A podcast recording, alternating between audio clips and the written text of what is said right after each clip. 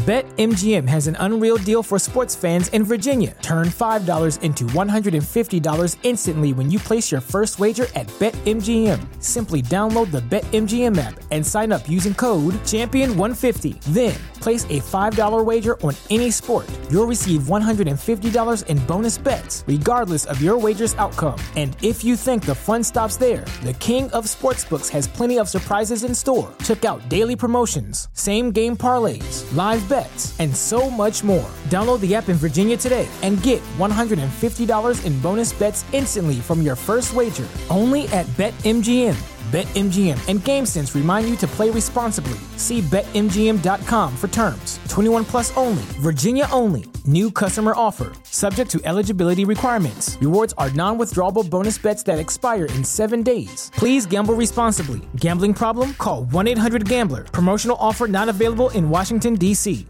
Say goodbye to your credit card rewards. Greedy corporate mega stores, led by Walmart and Target, are pushing for a law in Congress to take away your hard earned cash back and travel points to line their pockets. The Durbin Marshall credit card bill would enact harmful credit card routing mandates that would end credit card rewards as we know it. If you love your credit card rewards, tell your lawmakers hands off my rewards. Tell them to oppose the Durbin Marshall credit card bill.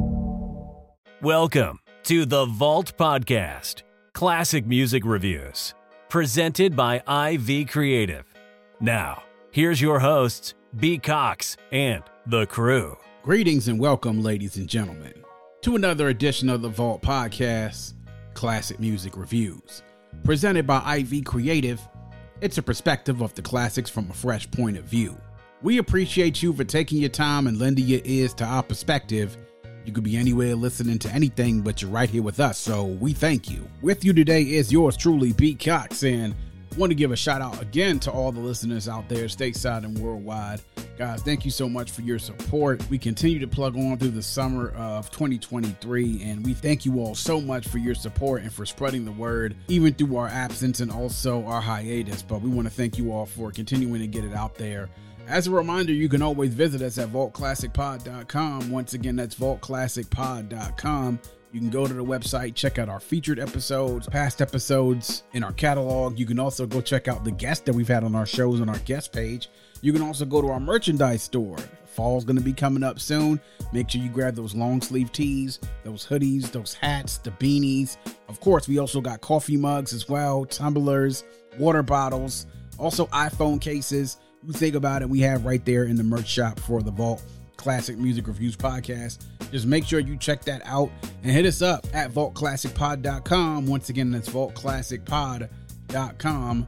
All of our social media channels on there as well. You can connect with us right through there at that website. So come check us out. As we always say here on the Vault, our motto is hashtag open the vault, hashtag MBTC or nothing but the classics. And today we're to go back 25 years ago to a very special album and we've covered a lot of albums here on the vault and so many of them have had such an impact on hip hop on r&b on culture on society. But i'm not speaking in hyperbole here by saying that this might be the album that might have had the most cultural impact on the culture in the time when it came out and since then because of the shift that it created as a result of how popular it was and how many accolades it received because it was such a great album. And we're going to go to the debut solo studio album of none other than Lauryn Hill, or now known as Miss Lauryn Hill, The Miseducation of Lauryn Hill, released on August 25th, 1998 on Rough House and Columbia Records. Was recorded between September of 97 and June of 1998 at a number of different studios. About half the album was recorded here in America,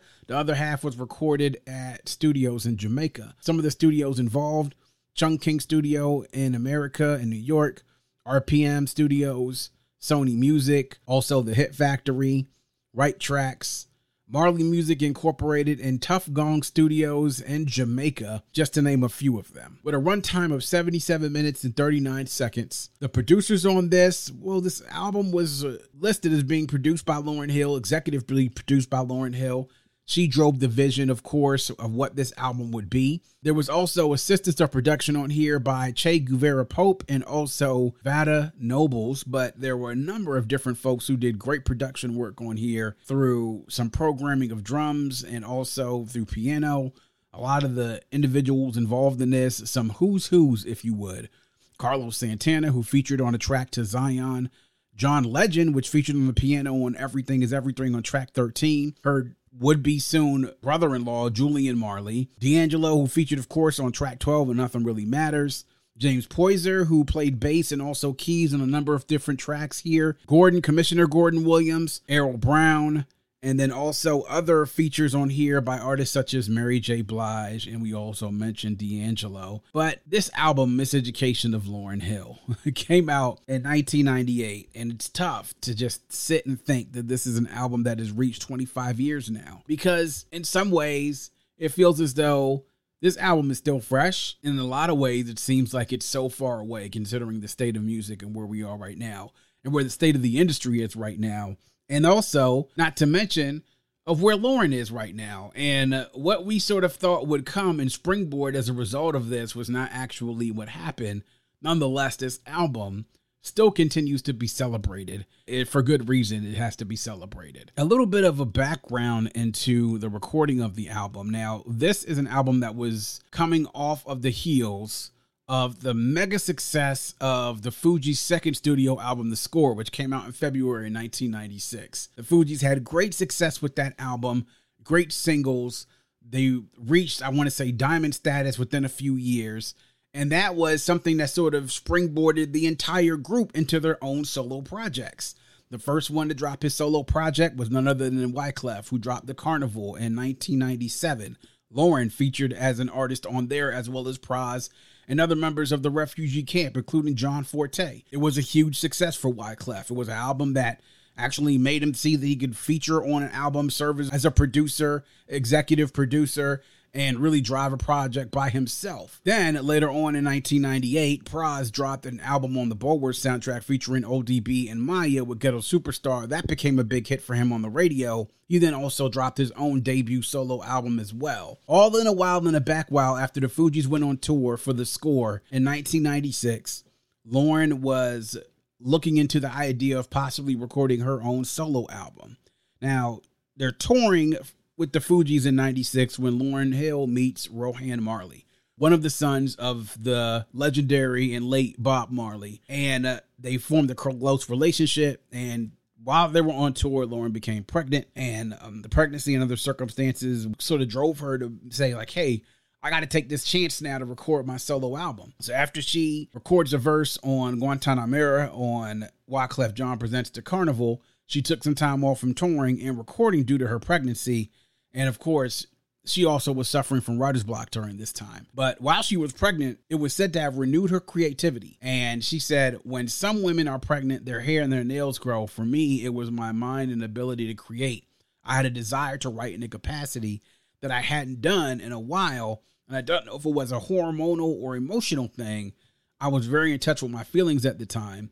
She also said, every time I got hurt, every time I was disappointed, every time I learned, I just wrote a song. And so she wrote over 30 songs supposedly in her attic studio in South Orange in New Jersey, Newark. Now, a lot of those songs were based upon the turbulence that was happening as a result of times with the Fugees nearing the end of that tour. Those have been things that have been discussed ad nauseum now in regards to her supposed relationship with Wyclef and the fact that he was married and the result of the splintering of that relationship at some point in time where her breaking away from the group was sort of seen by I would say Wyclef and maybe some people in their inner circle as though she was breaking away from the group and seeing as though she was too good for them. She also wrote about other past love experiences. In 97 she gave birth to her first child, Zion Marley.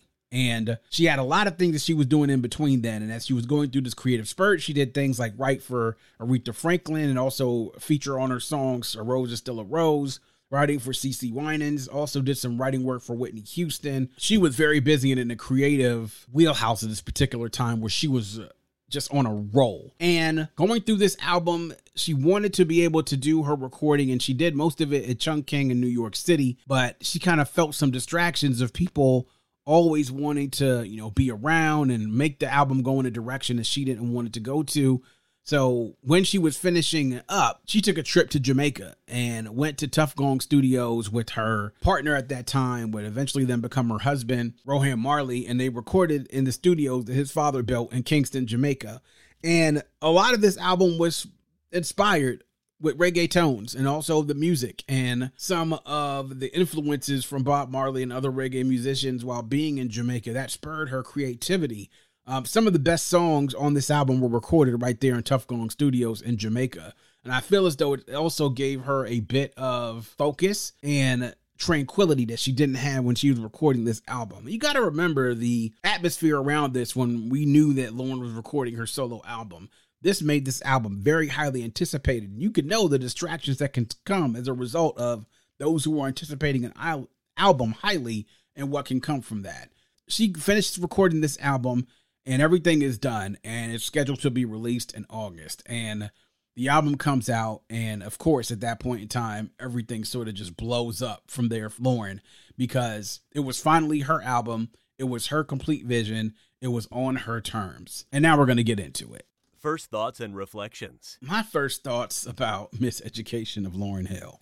In 98, when this album came out, there was so, so much music though that I was waiting for to come out that I had to take a moment and stop to get this album and listen to it. And when this album dropped finally, I wasn't even the one that got it. My sister did and picked the album up and started listening to it and caught, of course, a few of the tracks that I listened to and was like, okay, I, I feel that. I'm expecting an album to be mostly just a rap, right? Because that's what I knew Lauren as, and I knew that she could sing. We knew that. But as I started listening to it even more and more, I'm understanding that this album is a lot deeper than her just spitting some bars. That this album was going to be something that wasn't even going to be something that you could put in a particular box. I was just like, there's a lot more singing on this than I realized it would be. But the singing was just, it was amazing. And it was something after a while that I didn't complain about because it was good music. Now, the rapping that she did do on this was what you expect to get from a Lauren Hill. But the singing on here, the musicianship on here, all these different musicians that were on this album, and just the quality of the production really set me aback, even as a 16 year old. Was I a little disappointed that there wasn't as much rapping on here? A little bit. But when I got deep into it and listened to it about three or four times over, I sort of started to realize, and it's just like I can't really listen to this with the expectation of a hip hop album. This is so much more than just hip hop. It was hip hop. It was R and B. It was what we would come to know as neo soul. Um, it was aspects of reggae in there as well, Caribbean music. Being able to also listen to the lyrics and understand the theme that she was touching on, talking about past relationships and about heartbreak and about love and about having to deal with your emotions and having to deal with the disappointment of love and also the exaltation of love as well.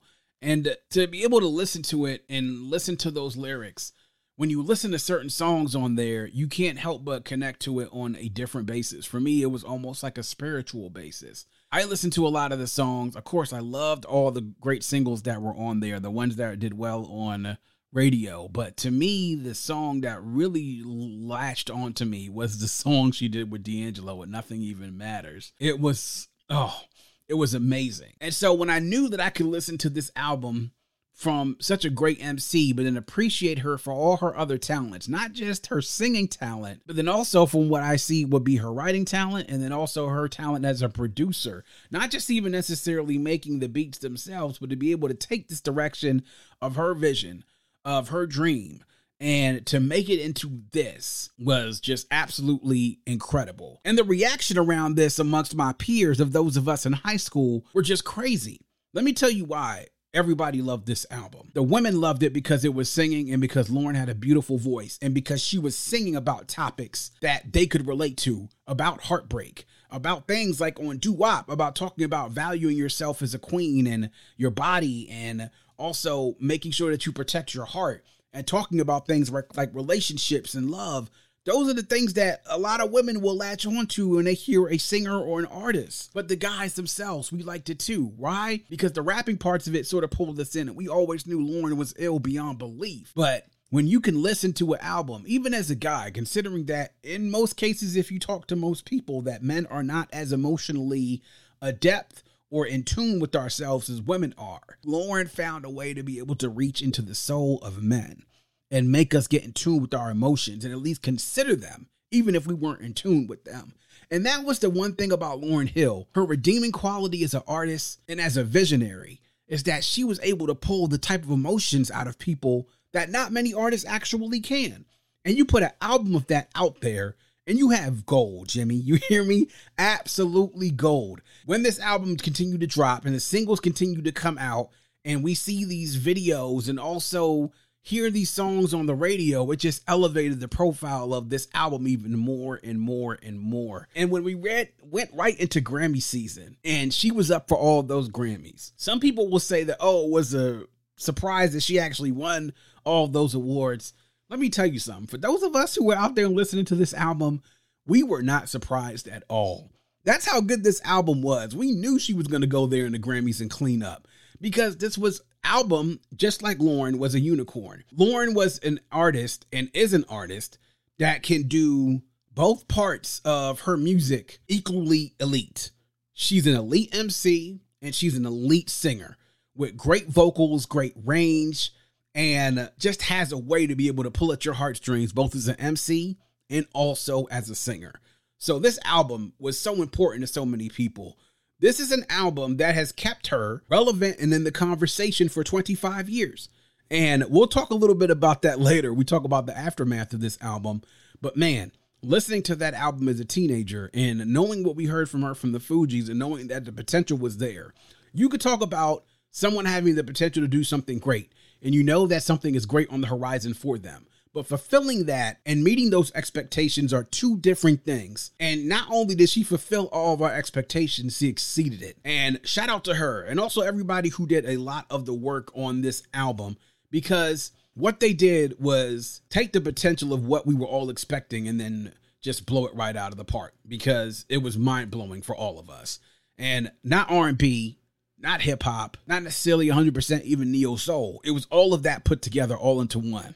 A unicorn of an album is really what it was.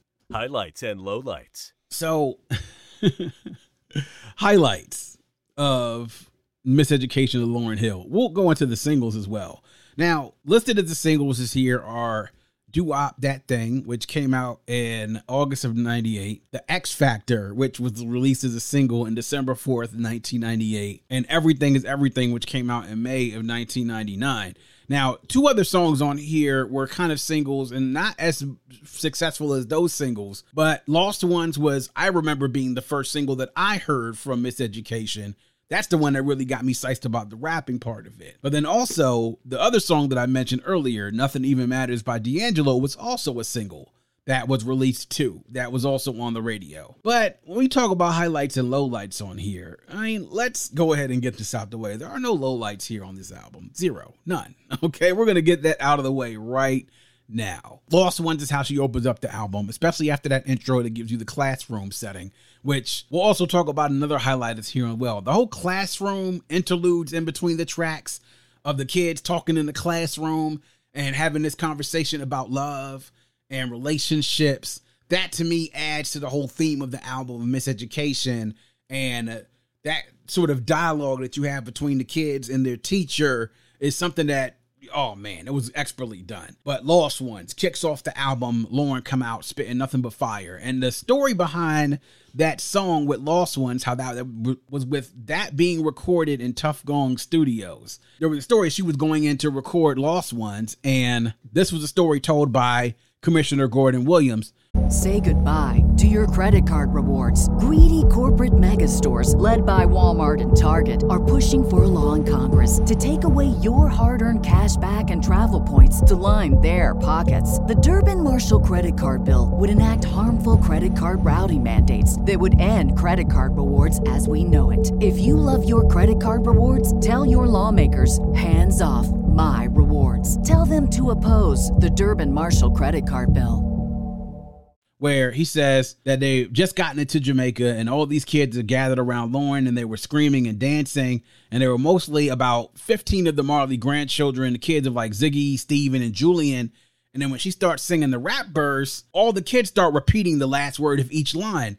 And so that sort of becomes the idea which you hear on Lost Ones with the last word of every line being repeated at the end of it. So creatively, again, something that happened spontaneously, which became big at the end of that moment. But Lost Ones is just it's perfect. I mean, it's just Lauren at her MC best. Like seriously, her MC best. X Factor. Listen, there have been a lot of things written about miseducation of Lauren Hill and a lot of songs that people have talked about that have had an impact on the industry and also on society. I don't think there has been a song that has talked about more on miseducation of Lauren Hill more than X Factor. I have seen articles written about X Factor. I've heard podcasts written about X Factor, the song. It is a song that if you talk to so many people now, they relate to so deeply and talk about it so emotionally because the, the emotions that are in the lyrics and in the singing of this song that it's a song that people connect with. And it is a song that if you probably talked to her beforehand, would Lauryn say that she thinks that this song would have had the impact that it had? I don't think that she would. And it's completely huge now. This is a favorite song of mine, and I probably would say a favorite of so many different people. And it's a song that lots of folks have written about and I've written about that the impact of the emotions of that song and also the complexities of that song and the truth that it tells about hers and so many other realities out there. It's an incredibly powerful song, though, and a popular one that many people have actually also sampled as well. Zion is a masterpiece with the great Carlos Santana on guitar. Lauryn really going through her emotions about her firstborn and the fact that what the impact it would have on her career and becoming a mother for the first time is a song obviously that a lot of women will connect with. The becoming a mother and starting motherhood and your firstborn child you know? Um doo-wop that thing is masterful. It's everything about it is great. This is just like you talk about taking Lauryn her two talents and meshing them together perfectly. And the video for this was absolutely phenomenal as well matching the two things the 50s 60s group doo-wop sort of aesthetic along with the current 90s R&B aesthetic matching those two together and creating that video man really seemed like fun. This this track is just great. It's something that is maintained these 25 years afterwards. Everything is everything thing is a great track. I mentioned of course you hear that piano in there that's being played by john legend himself but this is a great track. Um the the least known of all these singles but I mean, the lyrics on here that she talks about on Everything is Everything. And she does this on a couple of different songs, but you know, when she says that after winter must come spring, everything is everything. It's just um it's it's crazy. It, it really is. And it explains a lot. Then probably my favorite on this album. and I have a personal reason why this is my favorite song on this album. Nothing Even Matters featuring D'Angelo. I'm going to give you three reasons why this song is my favorite. One, I love the production and the feel of this song, the sort of mid tempo into slow music that you get here, the collaboration that you have as well. D'Angelo, number two, is one of my favorite artists of this new age from the 90s on until now and I was a big fan of Brown Sugar and was greatly anticipating his next album when it came out. To have him and Lauren together on a song made perfect sense to me, and it just worked. And then listening to this song, it was just like, you know, like butter over pancakes. It really was. It was just awesome. And I love this song so much. And this is the third and final reason why this is my favorite song on this album. Is that this is the song that my wife and I had our first dance to when we got married. And Hmm. we both chose this song and when i brought this song up to my wife we both looked at each other and we knew like yep that's the one. That's the song right there. Yeah that it is. So that that's my favorite. The also another one can't take my eyes off of you which was a frankie valli remake and the way that she did it was awesome. I mean songs you take like that from that time period and if you go flip them like that where people of many different audiences can appreciate it masterfully done But getting into a lot of the album tracks on here, some of my favorite tracks, um, especially uh, a track like Superstar, which to me I can relate to. She talks about the quality of music. And back in 1998, this was also a topic of conversation about some people looking at the way and the path that music was going. And she says in her chorus, is come on baby light my fire everything you drop is so tired. Music is supposed to inspire. How come we ain't getting no higher? I mean, what else do you have to say? She was saying that back in 1998, and we didn't have an answer for her. And now here it is 25 years later, and you can make a argument that that song applies now more so than it did back then. She was singing that back then when we thought that music was perfectly fine, and some of us in some respects. But now we go 25 years later and it's the same exact thing. Another album track that's great is I Used to Love Him with Mary J. Blige. One of my favorite collaborations on here as well. To be able to have Mary J on this and to hear her and Lauren on a song that seems to be so personal for both of them, considering both of their histories, right? I mean, this is great. You know, when you talk about stuff like heartbreak, I mean, who better to have on a track than Lauren Hill and Mary J. Blige together? Two vocal dynamos, two superstars on a track together and complementing each other so well. I loved every ghetto in every city because of the throwback nature of her reminiscing about things back in the day. And knowing and understand that this is some of the things that young Lauren enjoyed with her childhood in New Jersey.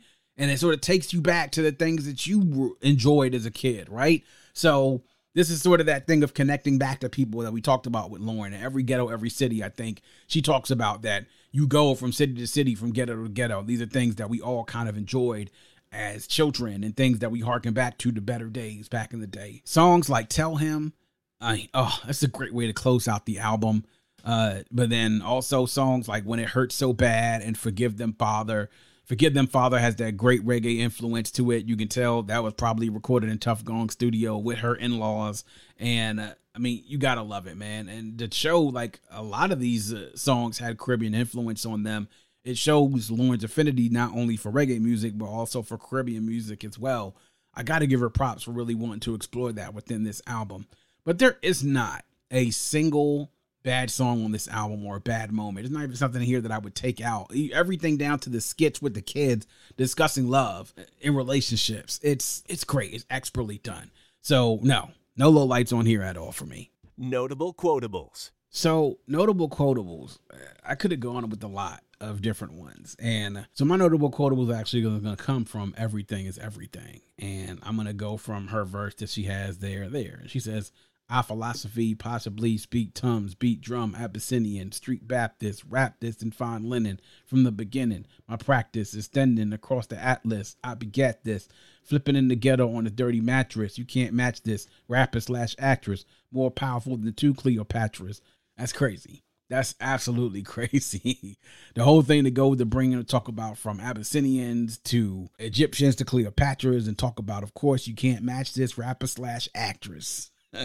I mean, it's it's crazy. It's absolutely crazy. I mean, there's lots of great quotables on this when you go through the rhymes, but that verse right there, that's that first four to five bars, four to six bars right there, just absolutely crazy, man. Final verdict. So, final verdict. I mean, let's let's not be stupid about this. We know what this is. I mean, this is a classic. I mean, we're not going to go a lot into talk about why you know this is a classic. We all know what it is. I mean, this is the Miseducation of Lauryn Hill. This is an album that notably has changed the music industry and changed the way that people looked at it.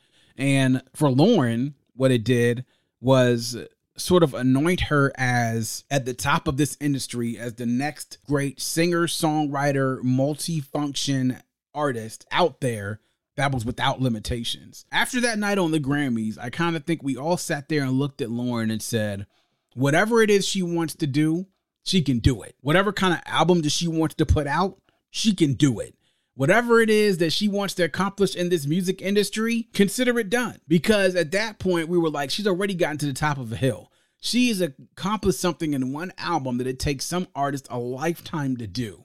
And she did it with one album and got universal acclaim as a result of that. Now, let me tell you why that's a good thing and why that's a bad thing. The good thing the music industry finally saw the genius of Will Lauryn for what she was. For years while spending time with the Fugees and sort of being in this group, and I guess sort of a prisoner of being a part of a group effort where sort of she was only limited to having only a third of her contributions recognized. And as exceptional as that was, we still wanted more. And when we finally wanted more, she gave us more, she gave us not only more, she gave us more than we ever even expected or could imagine. And when the industry saw that, and recognized her for all the talents of what she had, it gave us something that it was like, wow, yeah, th- this is it. This is the next person right here. Lauren's going to have a nice long career. At that point, we were ready for more Lauren music. And what she did was give us music on an album that will stay with us for a lifetime. For all of us who were there when we first heard it, to those of us who weren't even alive when it came out, but have heard its excellence since then, and for those who are yet still to come who will study it even 100 years after it's gone. And that is something beautiful. But let me tell you why it's a bad thing. The bad thing was is after this and after that night on the Grammys where Lauren was at the highest of her high, she sort of became a prisoner to her own success. Because if you reach this at the beginning of you starting out on your own, there, you can't really go up. You can only go down, right? if you do this, how do you follow this up? If you put out an album and you put out something that's just as amazing as this album was, how do you follow it up? How can you outdo what a lot of people see as already being perfect? That's the difficult part of having to be able to follow up your success when the first success you have as a solo artist turns out to be this. And as a result of that, I don't know whether she got scared of that. I don't know whether this was she started dealing with um, her mental health problems, her also having her children. After that, we never got another studio album from Lauryn we got an unplugged album and there were some great works that she had with that and songs but we were looking for more magically miseducation and we never got it again. And lauryn wanted to take time to raise her children which we all understand. And for fans we were the ones that suffered because we didn't get the music because lauryn wanted to raise her family. And as bad as that sounds for us we can understand though. But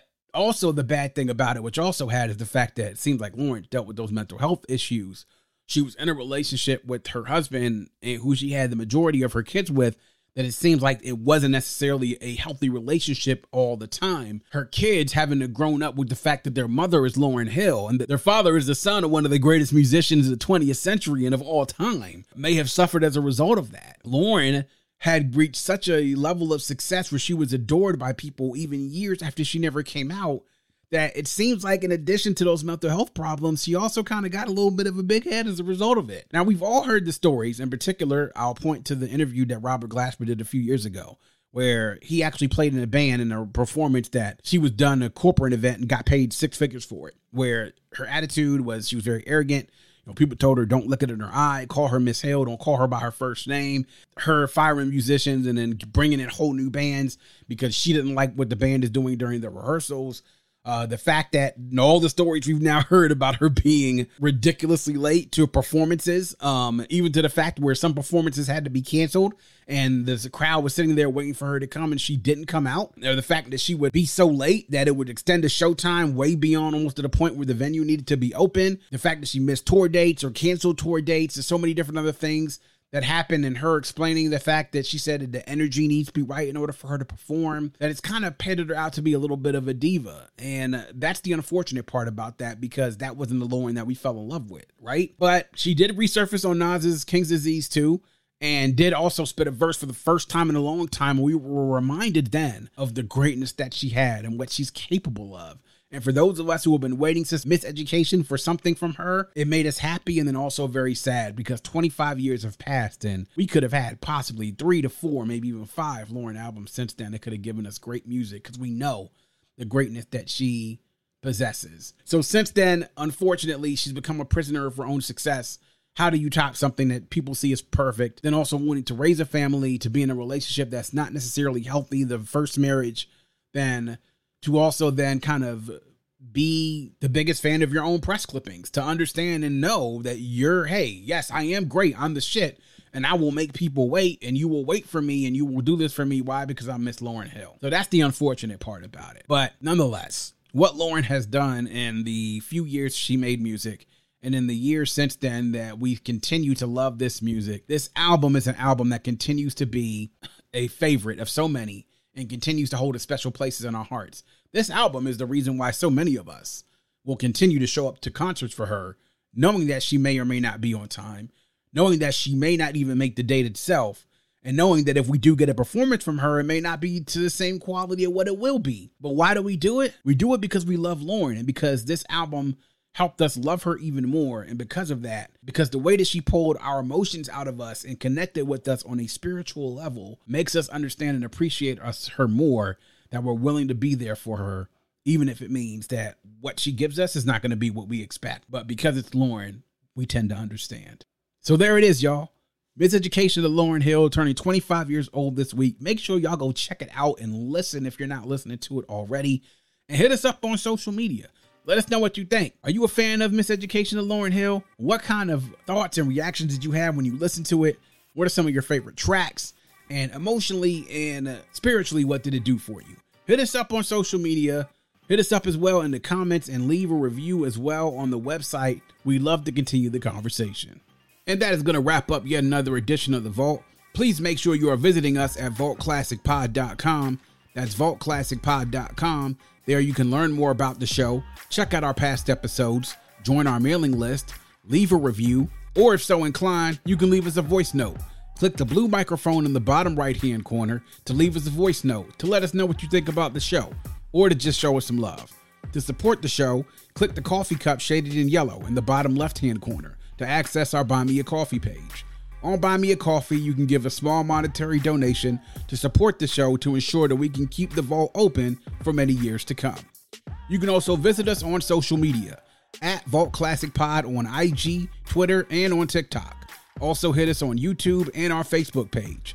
Like and follow us on social media, subscribe to the pod and the YouTube channel. We do it here all for you. We appreciate the support, and if you have a friend, tell a friend, and make sure that that friend tells a friend. Always remember to keep your headphones on and your music loud, but not too loud. And as we close, we like to remind everyone to dream big, because dreams are the basis for creation. Always create, motivate, and elevate, because you were never destined or created to stay stationary or ordinary in this life. And on that note, we say peace. Thank you for listening and coming into The Vault. Please subscribe and visit us at vaultclassicpod.com. That's vaultclassicpod.com.